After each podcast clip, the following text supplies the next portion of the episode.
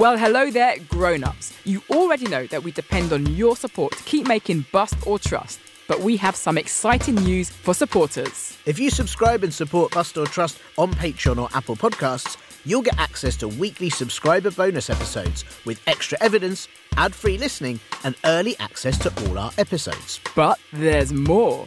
You will now get a weekly newsletter full of fun facts, book recommendations, fun new words, and a monthly colouring poster to print at home featuring some of the weird and most wildest mysteries we've investigated. To support the show and get access to all these great goodies, just click subscribe in Apple Podcasts, subscribe to Patreon via Spotify, or visit patreon.com forward slash Bust or Trust podcast. For more information, visit our website at bustortrust.com.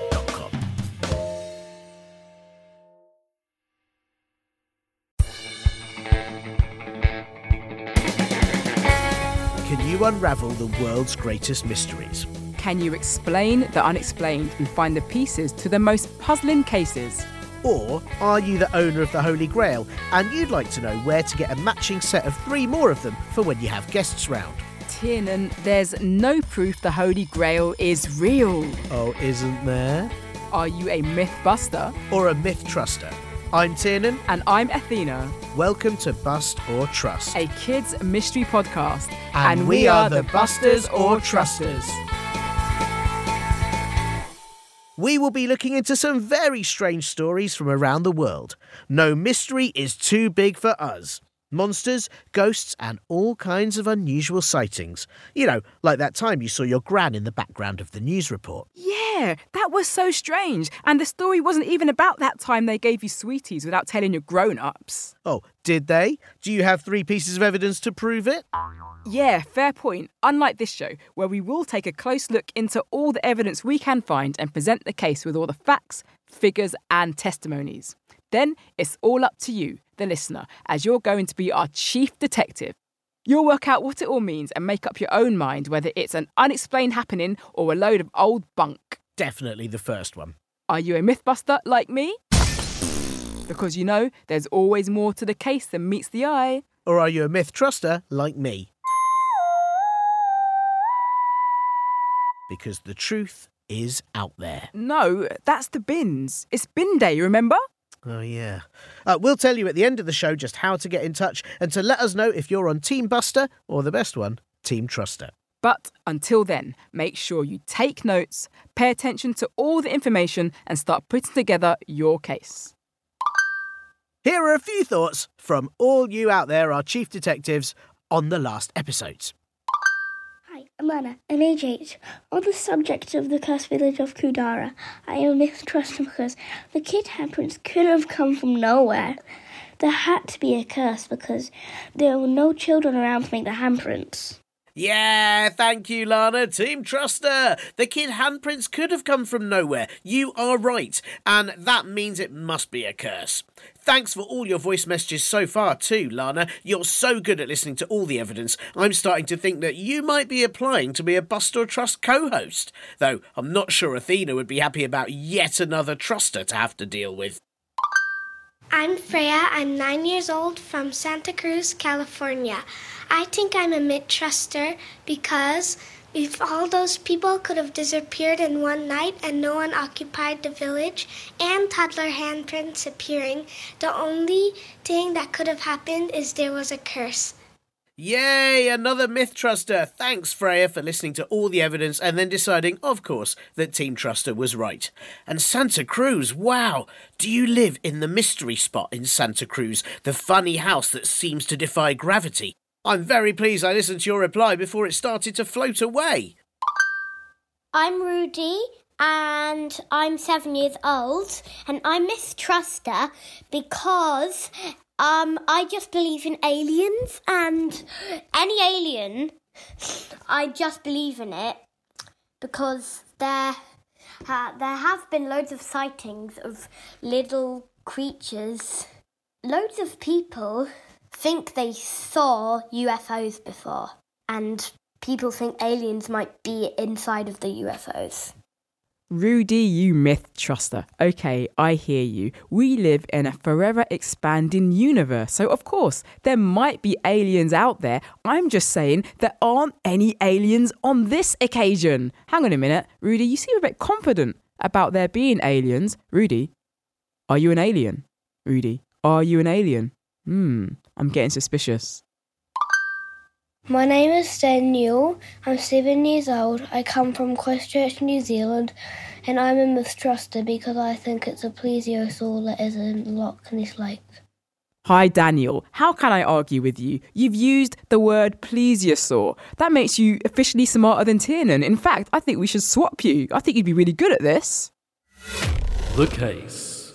Athena, I am very excited to hear about our case this week. Go on, what have we got? Well, I think you're going to really like this one, Tiernan, as we've got another curse. Oh, brilliant! But I've got to warn you, this one is quite spooky. Well, look, Athena, like I've said before, it is a good job I don't scare easily. Boo! Ah, run away!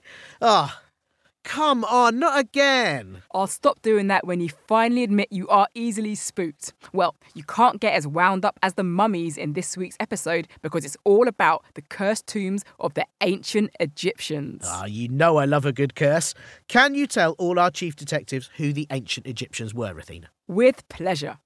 The civilization we call ancient Egypt began roughly 5,000 years ago in, you guessed it, Egypt. Egypt then was very different from the Egypt that we know today. Ancient Egypt was famous for many things the building of impressive pyramids, their wonderful writing system of hieroglyphics, and their many animal headed gods. Animal heads? That'd be amazing. You could give yourself a pat. You might not want to if you're part crocodile, but above all else, the ancient Egyptians are famous for mummies. Ah, well, that is interesting, but don't most civilizations have mummies? Otherwise, who tucks them into bed at night? Well, that's the thing, Tiernan. They're not actually that kind of mummy. Mummy is the name given to people or animals who have died but have been preserved in some way. Preserved? Yes, preserved. Some civilizations, such as the ancient Egyptians, wanted to preserve the bodies of their dead, which means they wanted to stop their bodies from breaking down over time.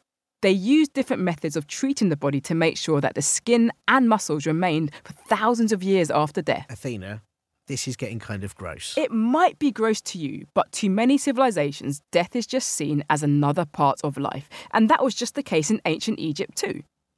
They believed the afterlife was pretty amazing, and if people led a good enough life and were judged by the god Osiris to be worthy, they'd go on to live for eternity.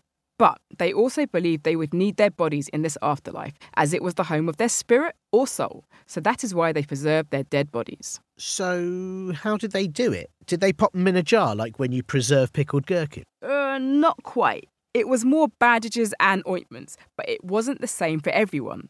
The pharaohs, who were the kings and queens of Egypt, had a very complicated and expensive mummification process. They also believed they could take their belongings with them to the afterlife. So, pharaohs and rich citizens were buried in large tombs with lots of wonderful things, including beautiful clothes, statues, jewellery, and even their favourite animals. Whew, this is a lot of information, Athena, but it's so interesting. I bet it's fascinating looking in the tombs and seeing all of the treasures. But wait, isn't this episode about the curse? Well remembered, some of the tombs had threats written on the side to warn people they shouldn't try to steal any of the treasures. Over the years, many people have found tombs buried under the sands of Egypt. Some people were looking for them for research, and unfortunately, some just wanted to pocket the amazing treasures. Yeah, and so many of them who dared trespass on the tombs of the pharaohs have suffered the consequences of the curses. Hold up a minute, you're getting ahead of yourself once again. Let's present the evidence to the chief detectives, and they can decide if the tombs are really cursed or not. All right, all right. Well, then I guess there's no better place to start than our first piece of evidence. First piece of evidence. The terrifying curses themselves. As Athena mentioned, many people have tried to discover and explore the tombs of ancient Egypt. And given how long the civilization was around for, there have been quite a few discoveries. Uh, I think I should mention that of all the tombs that have been discovered, hardly any had any warnings or threats written on them.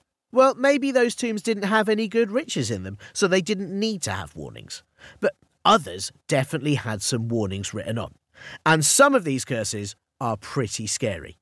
For example, have a listen to this curse discovered by famous Egyptian archaeologist Zahi Hawass at the tombs of the builders of the pyramids in Giza.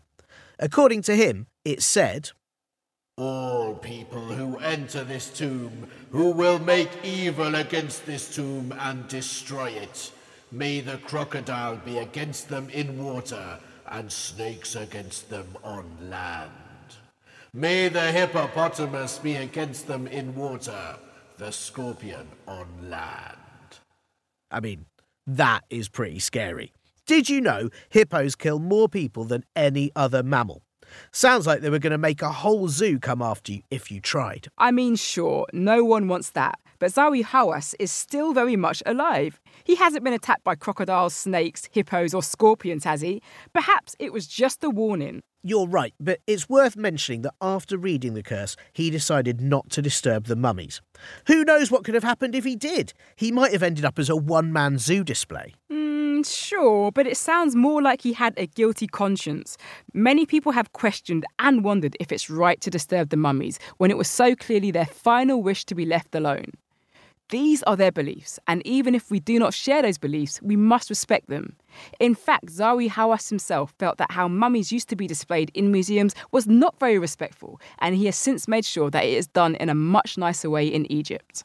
All right, I can see we're going to need proof of the curse in action, and we have plenty for our second piece of evidence. Second piece of evidence the mysterious deaths of those involved in the excavation of Tutankhamun's tomb. In 1922, the excavation, which means the digging up of Tutankhamun's tomb, was big news. Whilst Tutankhamun was not an especially famous pharaoh, his tomb had been pretty well protected from robbers, so there was still a lot of undisturbed treasure inside. The team who dug up the tomb was led by British archaeologist Howard Carter. The dig was paid for by Lord Carnarvon. Tutankhamun's tomb was a pretty big discovery, so there were lots of other people involved in the dig too. But it wasn't long before the people involved started dying in quite mysterious circumstances. Lord Carnarvon was the first. He died just five months after the tomb was discovered and within weeks of its official opening. Spooky. It wasn't mysterious circumstances, Tiernan. He died of an infected mosquito bite. They didn't know as much then as we do now about infections and how to take care of them. There wasn't even a curse on this tomb. Well, not that they actually found one, but still the deaths continued. American visitor George J. Gould died almost straight after he went to the tomb of Tutankhamun in 1923. And in 1929, Richard Bethell, Lord Carnarvon's secretary and one of the first people to enter the tomb behind Howard Carter, was killed. Okay, Tiernan, I admit that is a lot of deaths, but you're missing a very big problem with this theory.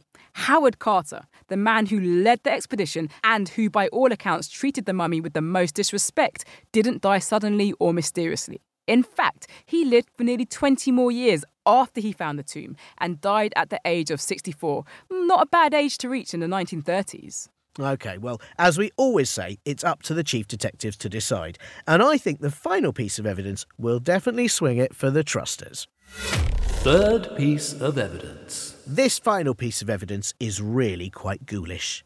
It's a gift Howard Carter gave to his friend, Sir Bruce Ingham, of a mummy's hand wearing a bracelet with the words, Cursed be he who moves my body. Apparently, Howard Carter thought his friend could use it as a paperweight. Well, I guess if your paper keeps moving, this would, uh, give you a hand? I'm sorry, but that is a terrible gift by anyone's standards and not very respectful at all. Like, whatever happened to the novelty mug? Well, indeed. And the mummy thought so too, because not long after, Sir Bruce Ingham's house burnt down. And then, when he tried to rebuild the house, it was knocked down again by a flood. And that right there is definitive proof of a mummy's curse in action. Mm, it certainly is a strange coincidence, I'll give you that. But you know what I'm going to say, right? No. Howard Carter was the one who actually disturbed the mummy. Sir Bruce was the person who was just given a bad gift. If the curse was real, then wouldn't Howard Carter have suffered the consequences? Yeah, it is weird how he kept getting away with it. And if anyone deserved a curse, Carter did for giving all the very worst gifts.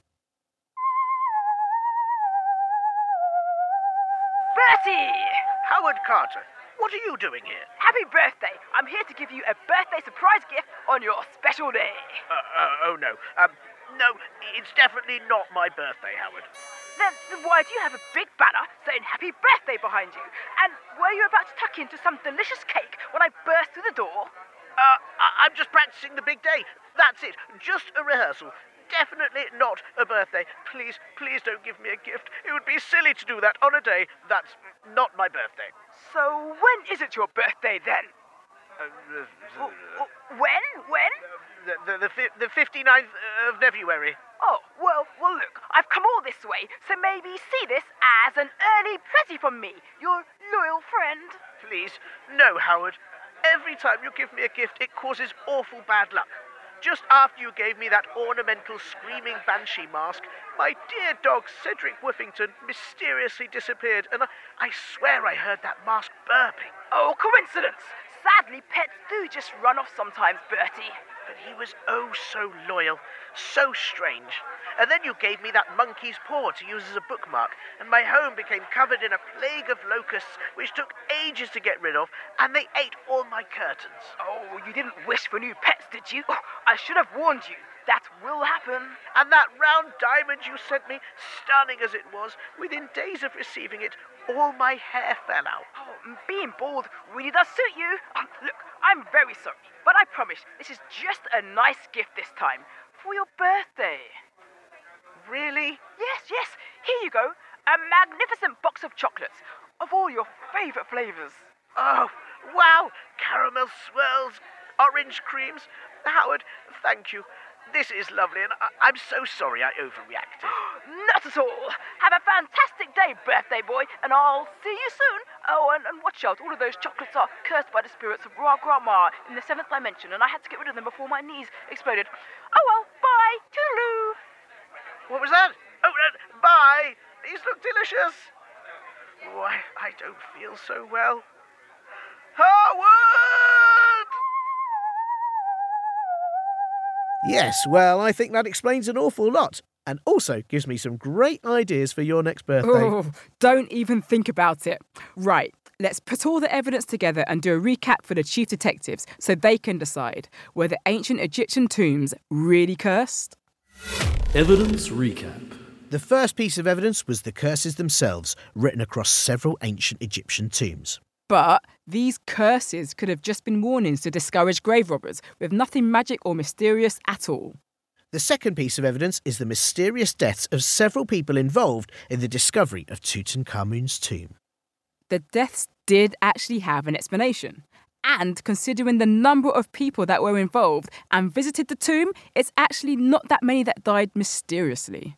The final piece of evidence is the big one, though the cursed mummy hand that brought down a house not once, but twice. However, the man who actually led the expedition and disturbed the mummy the most was completely unaffected. So now we're handing it over to you, Chief Detectives. What do you think? Are the ancient Egyptian tombs really cursed? Or are they just harmless warnings? Are you a cursed tomb truster? Or a cursed tomb buster? We want to hear from you and what you think and whose side you're on, even though it's definitely mine, right? Ugh. Send us your voice notes with an explanation of why you're a mythbuster or a myth truster when it comes to the cursed tombs of ancient Egypt. All you have to do is ask your grown ups to help you email us your voice notes to hello at bustortrust.com. Tell us your name, age, what you think all the evidence means, and please, please make sure your grown ups give us permission to use your voice notes in our next episode. And as much as we'd love to, we won't always be able to use all of them. We can't find out the truth without your help. And most importantly, who's right, me or Athena? Me. It's definitely me. Thanks for listening. And if you enjoyed the show, please follow us on Apple Podcasts, Spotify, or Amazon Music, or wherever you listen to your podcasts for more great episodes. We love to hear what you think, so please do rate and review us on Apple Podcasts and Spotify because it helps more detectives to find, bust, or trust. We'll even read some of the reviews out on the show. Hey, Tiernan, what's a mummy's favourite music? Uh, let me think. Um, ancient Egyptian tunes with drums, flutes, and stuff. No, no, it's wait for it, wait for it. rap music. Get it? Get it? Uh, Because of the bandages. It's like rap music, rap music. no. I don't, I don't get it, Athena. Wait, hang on. Have you been cursed with telling terrible jokes? I'll curse you in a minute.